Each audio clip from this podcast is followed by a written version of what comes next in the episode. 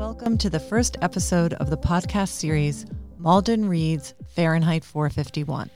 I'm your host, Anne Durso Rose, a co facilitator for the Malden Reads One City, One Book program. We are located just north of Boston in Malden, Massachusetts. Now in its 10th year, Malden Reads is a program that asks the question what if all of Malden read the same book? This year, our program is called the NEA Big Read Malden because for the first time, we have received a matching grant from the National Endowment for the Arts, NEA, in association with Arts Midwest. The mission of the NEA Big Read is to broaden our understanding of our world, our communities, and ourselves through the joy of sharing a good book. Our book choice for this year, 2020, is Fahrenheit 451 by Ray Bradbury. I am thrilled to welcome our first guest for this podcast, William Sullivan, Deputy Fire Chief for the Malden Fire Department. Now, if you've read Fahrenheit 451, you know that the protagonist, the main character, is a fireman. By way of some background, we reached out to Chief Sullivan back in September for a local event. We wanted to see if he'd help us promote the book by posing with local community members in firefighting attire. And he was not only game, but he has been participating in all of our events so far.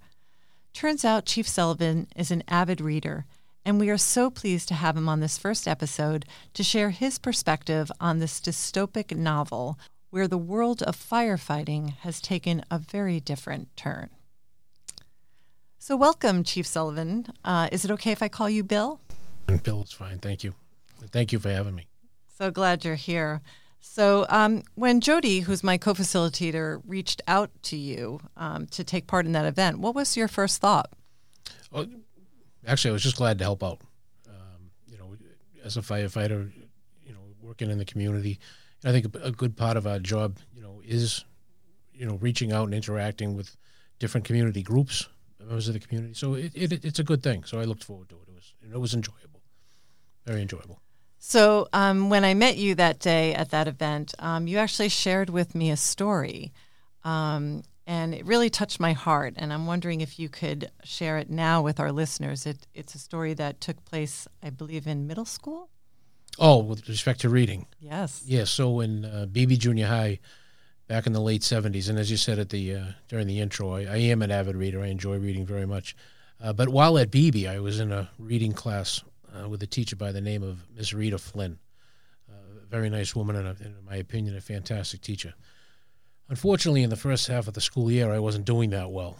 Um, and Miss Flynn, being as attentive as she was uh, to all of her students' uh, needs and, and, status and progress, uh, she came to me and, and asked why I thought perhaps I wasn't doing as well as I, I could be or should be. And I, I was very frank and I told her, well, Miss Flynn, frankly, I, I just don't like what we're reading. So she had the quizzical look on her face. She didn't, I think, quite know how to respond at the at the outset. But then she asked me what I was interested in, um, and I told her that at that at that time, um, I was a member of the Beebe Junior High football team, and I was uh, becoming a huge Notre Dame football fan, so I told her I was reading books on Notre Dame football as well as uh, books on the fire department. Um, I come from a family of firefighters. My dad was on the fire department at the time. His father had been a firefighter. Uh, so I told her primarily those are the, the two topics that I read the most about. So after that conversation, went home from school for the day. And the very next day, when I returned to school, there were two books on the desk uh, that I occupied during Ms. Flynn's class one entitled The History of Notre Dame Football, and the other one, The History of Firefighting in New England. Wow. Uh, that she had obviously gone out uh, and procured for me. Um, I don't know where the Notre Dame book is today, but I do know where the history of firefighting in New England is. I still have the copy of that book. Um, but you know, even at that age, I was I was touched by the commitment and the care that Miss Flynn had to her job and to her students.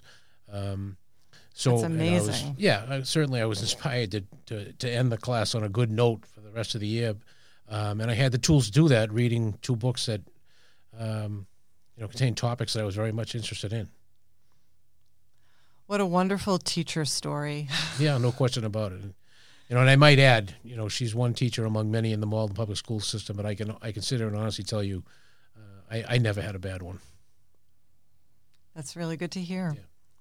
So uh, that kind of maybe started you along this path of of reading for pleasure. Um, Yeah, no question about it. Yeah. Yeah, and you say today you are an avid reader. Yeah, yeah. No, I at any one time, I unfortunately, I think I have probably six or seven books going at one time. Wow. Not that I'm, and it's it's not that I'm able to concentrate on all of them. I just I might get bored reading one and pick up another where I left off at that one. Um, you know, with a with a myriad of topics. You know, um, from history. Uh, you know, uh, particularly military history. As a matter of fact, not that I was in the military, but God bless those who were and, and are certainly. Um, but you know, to sports, absolutely. Um, I'm, I'm actually a genealogist as well. I've been researching my family history for close to close to 25 years now, so that involves a, a, quite a bit of reading as well. So this book, Fahrenheit 451 by Ray Bradbury. So so you read it in school, I think probably high school. High school, yes, I, High I school. do remember reading it. Yes, Mhm. And did it make an impression on you at the time?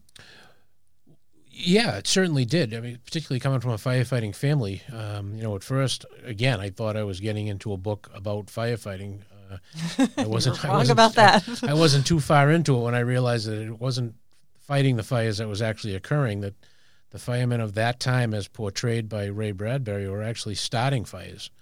Um, you know, for and burning books. and burning books. Um, you know, which is in and of itself unsettling. Uh, so, yeah, and in that respect, you know, it, it's it's a book that I remember reading. That's for sure, no question about it. And now with uh, Malden Reads doing it as the community read, you're you've you've been rereading the book. I have, yes, yep. Um, uh, since receiving a copy of it from Malden Reads, um, I've been reading. I just, you know, I just got through it, um, and I, I think I've got a slightly different perspective, which stands to reason. You know, Very So much I'm a little so. bit older than I was Yeah, in high school. yeah, you know, With a different outlook on things for sure. Um, so yeah, I'm, I'm picking up a, a few things, uh, themes perhaps, or maybe messages that Mr. Bradbury was trying to get across. Uh, that I that I sort of probably missed in high school. Well, I think it also reads different today. I mean, it's two things for sure. I read it in high school, and you know, you're a different person. You know, from the time you were 16 or 15, and so you read with a different perspective. But it's also the times are different, and the book almost seems to have seems to have more relevance today than than it did even back then. It, it it does. It seems to me that in many in many ways, uh, society, for lack of a better term, has evolved in many ways as Mr. Bradbury portrayed in the book. So this book, just for the purpose of you know our listening audience, was written in 1953 by Ray Bradbury. So when when he wrote this book, television was just pretty much you know becoming popular across the country, black and white, small TV. The fact that he describes what he describes in the book is Incredible. is pretty phenomenal. It really is.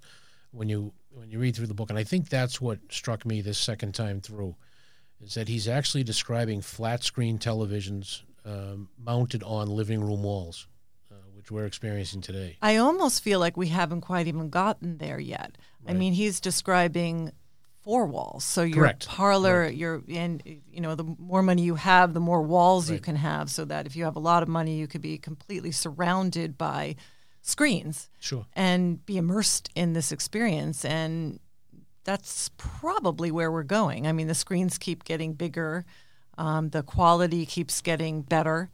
Um, so I don't even think we're quite there yet. Yeah, I, you know, today I, I, perhaps you see it in, in maybe sports bars or sports venues. You walk in, you can have a whole wall of massive televisions, you know, all on different channels, or maybe massive televisions, uh, all of which combine to make up one picture. You know, but the, you know, that the, the thing was that as he described it, they almost replaced art uh, hanging on walls. You know, Yeah. moving art. I think as Yeah. he put it. Yeah. And it wasn't, um, I mean, the kind of stuff that people watch is pretty mindless. It- yes, it can be. Um, that that's why I read. I mean, I, you know, my wife and I at home we enjoy a couple of TV series, uh, mini series, you know, that we sort of binge watch. You know, uh, trying to catch up on what's going on. But other than that, if it's you know if it's not a particular sporting event of interest, you know, um, I'm- not really a, a television person. Um, quite frankly, you know, some of what on, is on even just everyday television can be alarming at times. You know, from the news, you know, to what is portrayed in programs. Uh, but mindless is certainly a word I'd use to describe a lot of it. At least in this book, I mean, it's sort of gotten to that point where um, you you don't get the feeling people are watching documentaries or it, that you're pretty much all the time and and then they're they're uh, it's actually interactive, which again is not really a point we're at. There's there's a reality TV component in the book, but then there's a point where they, they turn to you and you can have a speaking part. And again, I feel like that's probably down the line. Yeah, well, we're already at FaceTime on telephone, so yeah, I'm sure we're, I'm sure we're not too far from it. So it's pretty interesting to see, you know, what what is sort of coming to be. But but I think we're still going along that route. And again, he wrote this book 65 years ago. Yeah, it's crazy. Um, so uh, the first the first opening paragraph is kind of a the, actually the first line of this book. It was a pleasure to burn. Is kind of one of those great opening lines of books. Gets your attention. It does. So I'm just gonna, if you don't mind, just read the first paragraph um, for folks to kind of set the stage here. But it was a pleasure to burn. It was a special pleasure to see things eaten, to see things blackened and changed. With the brass novel in his fists, with this great python spitting its venomous kerosene upon the world, the blood pounded in his head, and his hands were the hands of some amazing conductor, playing all the symphonies of blazing and burning to bring down the tatters and charcoal runes of history. With his symbolic helmet numbered 451 on his stolid head, and his eyes all orange flame with the thought of what came next. He flicked the igniter, and the house jumped up in a gorging fire that burned the evening sky red and yellow and black. He strode in a swarm of fireflies. He wanted, above all, like the old joke, to shove a marshmallow on a stick in the furnace, while the flapping, pigeon winged books died on the porch and lawn of the house, while the books went up in sparkling whirls and blew away on a wind turned dark with burning. So you come from a long line of firefighters. I know this is describing burning books, but was there parts of that passage that felt that resonated? Well, it, it's it's the exact opposite of why we're here, and why we have been here for you know hundreds, a couple of hundred years anyway. Um, you know, to to take any pleasure in, in destroying anything is beyond comprehension. Particularly a book which in, in, in many respects, in many instances, represents so much work by any individual or individuals, um, and has either such a story to tell or such information to provide, you know, to to to destroy that uh, and make it unavailable uh, to everybody for for an eternity is is incomprehensible, you know, when you think about it. Um, and and again, you know, the fire service it's, it's exactly the opposite of why the fire service is here. We, we had to preserve property, certainly life. That's number one, but you know, to preserve property, which is the work of others. You know, um, so yeah, unsettling to say the least. Yeah, and but it gets your attention. It does get your attention, and I think that you know, so they kind of describe, they kind of explain that you know, um, basically houses are fireproofed, and instead, you know, because of the way the society is developed, the firefighters go in and burn the books, but um, that there's this sort of uh, loss of institutional memory that people don't like. He, the main character, Guy Montag, isn't even aware that that's not what firefighters always did. Imagine right. So that there's a loss. So, and you come from you said several generations of firefighters. I'm the third, actually. You're the third. So my grandfather was appointed in 1917, and my father in 1963. And they both worked for the Malden. Malden, Fire? that's correct. Yeah.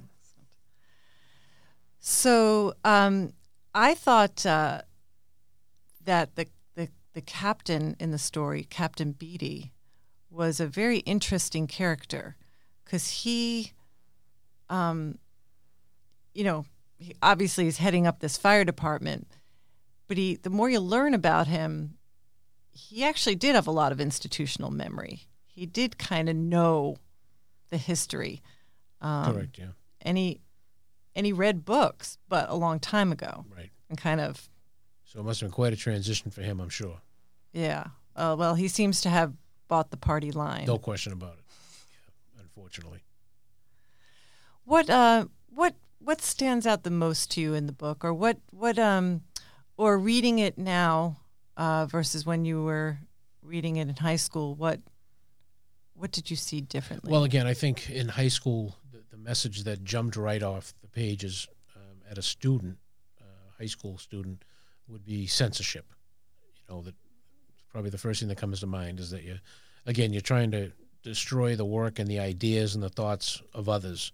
Um, you know, to to stay within that party line as you describe it. You know, um, where this time around, again, I was more more drawn into the the whole concept of the the books or reading being replaced by this television everywhere you look. You know that that was, you know, not maybe, perhaps not the sole form of entertainment, um, but even even in a social aspect, friends were invited over to watch TV, which occurs today, but not not as it's described in the book. You know, mm-hmm. I mean, this Sunday there'll be many people gathered on television to sure. watch the Super yes. Bowl for sure, um, as as will I.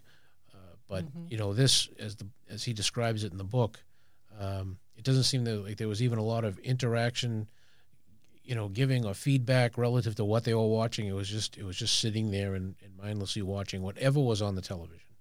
There's a lot of emptiness. I mean, I think for me, the the the book just spoke of uh, alienation, um, people feeling disconnected Yep, no question. Yeah, very disconnected. Not not having to think.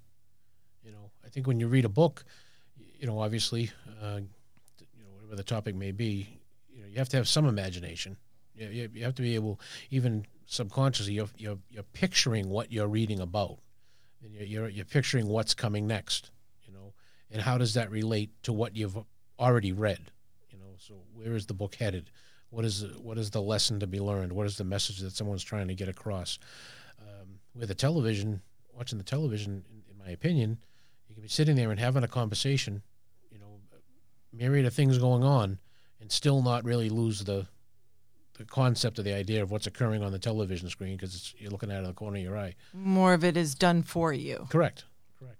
So you don't have you know, to certainly work that's not the case with a book. You know, somebody comes in the room when you you know when you're reading a book, the book is put down. You engage in the conversation or take care of whatever has to be taken care of, and when the time comes and you or you find the time, you go back to the book. Yeah, they're very different experiences, you know. I mean, there's some wonderful stuff that's uh, some wonderful movies, of course, and a lot of great stuff on on uh, TV, a lot of junk too. But the experience of reading a book is very different. Um, it does take a lot more of your imagination, a lot more of your thinking process. And one thing I think uh, too, like when you read a book, you don't read it all in one sitting. Correct. You know, you watch a movie or watch the whole thing, and you may go through certain feelings, but it's then they're past. Whereas when when you're reading a book, you're living with it for a while. You know, so you have time to reflect, and you know, then you pick it up again and read some more, and sure. it's a very different kind of experience. Yeah, no question about it. And I don't mean to come across as anti-TV. I'm certainly not. TV has, you know, 102 useful purposes as far as news and you know topics of the day, certain emergency alerts, and keeping people apprised of what's going on around the world and in the country, absolutely, and city and state. So it's it's it's an incredibly important tool um, in society today. There's no question about that. Well, I think this is the complicated thing is that, and I, I know, and I feel like Ray Bradbury just had this is that media is going to become is he knew media was going to become a bigger and bigger part of our lives, and there's so much about it that does provide a lot of use and and good and all of that. No but then it's also a double edged sword, and it's probably becoming more and more extreme in what it can do that's good yeah. and what it can do that's bad. Right. You know, even when you put it in the context of um, of kids, my own childhood, I you know, my recollections are that from sun up to sundown, you know, depending on the time of year, you were either playing street hockey stickball, basketball, baseball. Well, you were outside with your friends. You know, you might see Gilligan's Island after supper uh, if you were lucky, uh, if you didn't have much homework. As my as my own kids were growing up, um, there didn't seem to be that neighborhood activity for whatever reason. You know, certainly they were involved in little league and high school sports, and all of that. You know, high school uh, clubs and, and, and, associations and, and that. Um, but it became even more. I don't want to say difficult, but even more of an issue with video games you know, that were connected to the television. And certainly by the time we get to this book, you don't see, I mean, kids aren't playing in the streets, and and of course we haven't even talked about the first character he meets, Clarice, but she is one of those rare people that is being tuned into her environment and interacting with her environment, but nobody else is. And they had they describe people driving so fast, you know, that they can't see anything that goes by. There's a lot of disconnection from nature. So all of those things you're describing that The they're already just, just passing it by. yeah Yeah. yeah and it's and it's in in many ways continuing to move Yeah, in that direction. I'd agree.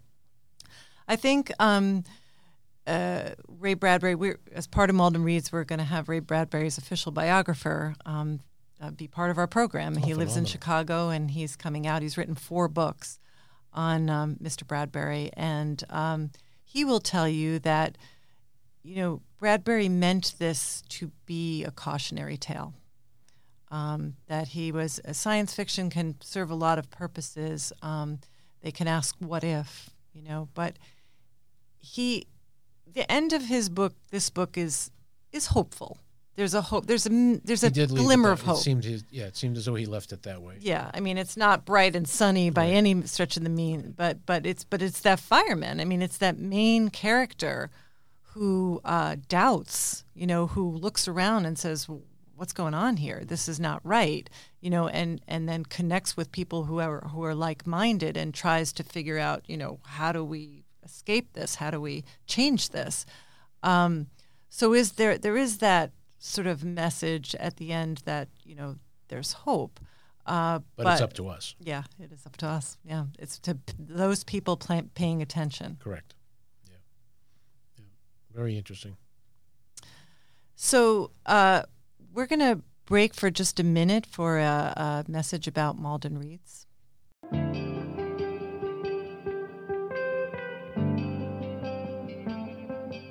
Malden Reads One City, One Book is an expansive community reading program in Malden, Massachusetts, organized by a dynamic group of community volunteers in collaboration with the Malden Public Library and MATV, soon to be UMA, Urban Media Arts.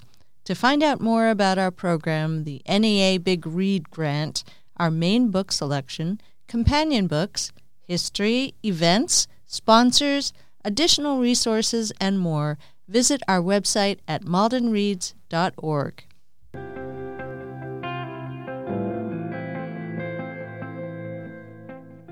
And we're back, um, and my guest is Deputy Fire Chief William Sullivan from the Malden Fire Department. And we're having a great talk about the book. And, uh, you know, our time is almost up. I can't believe it. But um, this is going to be a podcast series. So I'm going to be talking with different people, and we're going to delve more and more into um, Ray Bradbury's Fahrenheit 451. But I wanted to ask you did you um, uh, pick out a certain passage that you'd like to share and your thoughts about, about it? I did actually, and I, and I and again, it centers around the issue of the, the televisions and this, in this new uh, message that I took from it the second time reading through the book. And the, the passage is abruptly the room took off on a rocket flight into the clouds. It plunged into a lime green sea where blue fish at red and yellow ate red and yellow fish. A minute later, three white cartoon clowns chopped off each other's limbs to the accompaniment of immense incoming tides of laughter. Two minutes more, and the room whipped out of town to the jet cars wildly circling an arena, bashing and backing up and bashing each other again. Montag saw a number of bodies flying into the air. And, again, that's I think that's the passage that you know brought me through that shift from you know a censorship concept to this just mindless entertainment. You know, TV. It didn't matter what they were watching. That that description there sort of runs the gamut. Um, but I could picture it as he- as Yeah. he was describing it. Yeah, I mean, and it's a good point what you're bringing up about the censorship because actually I've heard Ray Bradbury fought against the idea that Yes. the book is about censorship um, because it, censorship says government. Government is saying you can't do this. Well, clearly, I mean, there there is spying and, and there is you know burning of books, but more you're seeing people don't want to read books. It's it's it's they're being so the the me- this sort of media entertainment has replaced books and thinking and ideas and all of that, and there's not the desire to read the books. So it's not like the there has to be this active form of censorship. Yeah, I'd agree. You, you don't have to go all that far uh, to get information today. I mean, it's, it's on your telephone. It's just it's just a thing, you know, fingertips away. Um, so it's not like even going to the library. You know, I, I watching my kids go through school, uh, particularly college, and writing papers. You know, where I was going through the card index at the library looking for books and handing them to the librarian these cards to have the books brought to me so I could do the research. Um, today, everything is on the computer screen know, similar to a TV. It's you just Google it in your house. You know something, but this is the passage that I particularly noted, and and it links with what you're saying. And then, so so Captain Beatty, at some at one point in the book, he comes and pays a visit to to Montag and and his wife, and this is when Montag um, is really, you know, he's stolen a book. Right. Yeah and um, he's feeling very fearful and he doesn't want to go to work and he's really not into this whole idea of burning books and, he had a collection of books in his house yeah well. he had a he collection of books. the, and that wasn't going to last for very long because you know the mechanical hound and all that but um, but Beatty comes and he's trying to give him a you know kind of a history lesson and all this and how the world works right now. And he says this cram them full of non-combustible data chock them so damned full of facts they feel stuffed, but absolutely brilliant with information. Then they'll feel they're thinking. They'll get a sense of motion without moving, and they'll be happy because facts of that sort don't change. Don't give them any slippery stuff like philosophy or sociology to tie things up with. That way lies melancholy. Any man who could take a TV wall apart and put it back together again, and most men can nowadays, is happier than any man who tries to slide rule, measure, and equate the universe, which just won't be measured or equated without making man feel bestial and lonely. I know, I've tried it. To hell with it. So bring on your clubs and parties, your acrobats and magicians, your daredevils, jet cars, motorcycle helicopters, your sex and heroin, more of everything to do with automatic reflex. And it goes on from there. It addresses it, sure. He really nailed it. I mean, the the the facts part. I mean, we are we are inundated with information. Like you like no you question, said, you sure. can Google, you can get any kind. We're we're we're awash in information. But what we are losing, or what seems to me that we're losing, is that that time for reflection, that time to just think, that time to to be yeah, I would agree. I mean, a, bu- a book produces thoughts. You have to, you have to think about what you're reading. You have to put it in a perspective. You have to uh, interpret what the author is trying to tell you.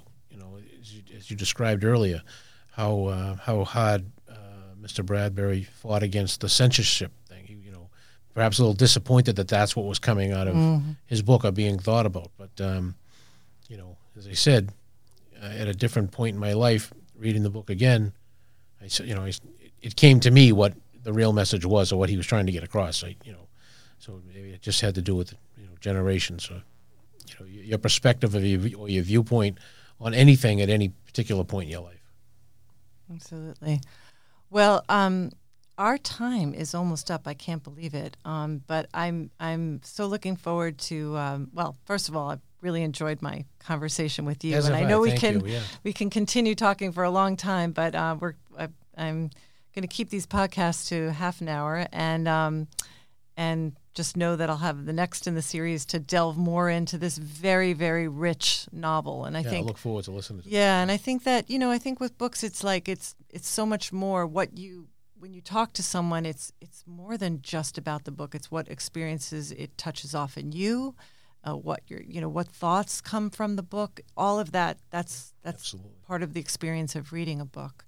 Um, and I'm so excited that we started off uh, with uh, an actual fireman, uh, one that doesn't burn books. Um, so I, th- I felt like we should end with a story from from your life as a fireman. Uh, what you do is in, is incredibly uh, important and brave service to our city, and I I wonder if you can share with us something from your experience of being a firefighter that really just stands out in your memory. I, th- being a firefighter for the last 33 years, uh, there's been a number of experiences, obviously, uh, certainly, um, but I I think the way I would answer that question is in a, is in a collective sense, and I think what I take um, from my experience as a, as a firefighter, I had to talk about it, would be would begin and end with the people that I work with and have worked with. You know, when I was new on the job, um, you know, I had the the great opportunity to work with firefighters, um, you know, who who worked through some of the, the busier years that, that the city of Malden saw relative to fire activity during the whole time of urban renewal. Uh, and they and they really knew the job, and they were and they were willing to pass it on, uh, you know, to those that were coming behind them.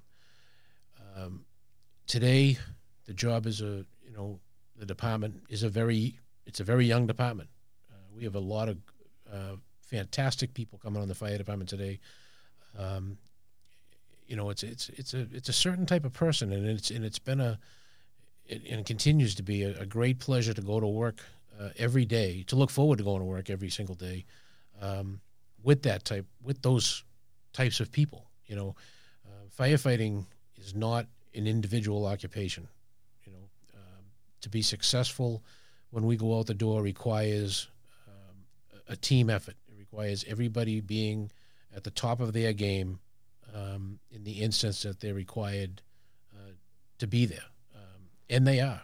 Malden's a Malden's a very lucky community to have uh, the committed men and women uh, that they have functioning as firefighters. And as I said, not not just firefighters. I'll use this opportunity too to applaud the police officers and the school mm-hmm. teachers and the mm-hmm. and the DPW and, and everybody that works, for, particularly for the city of Malden.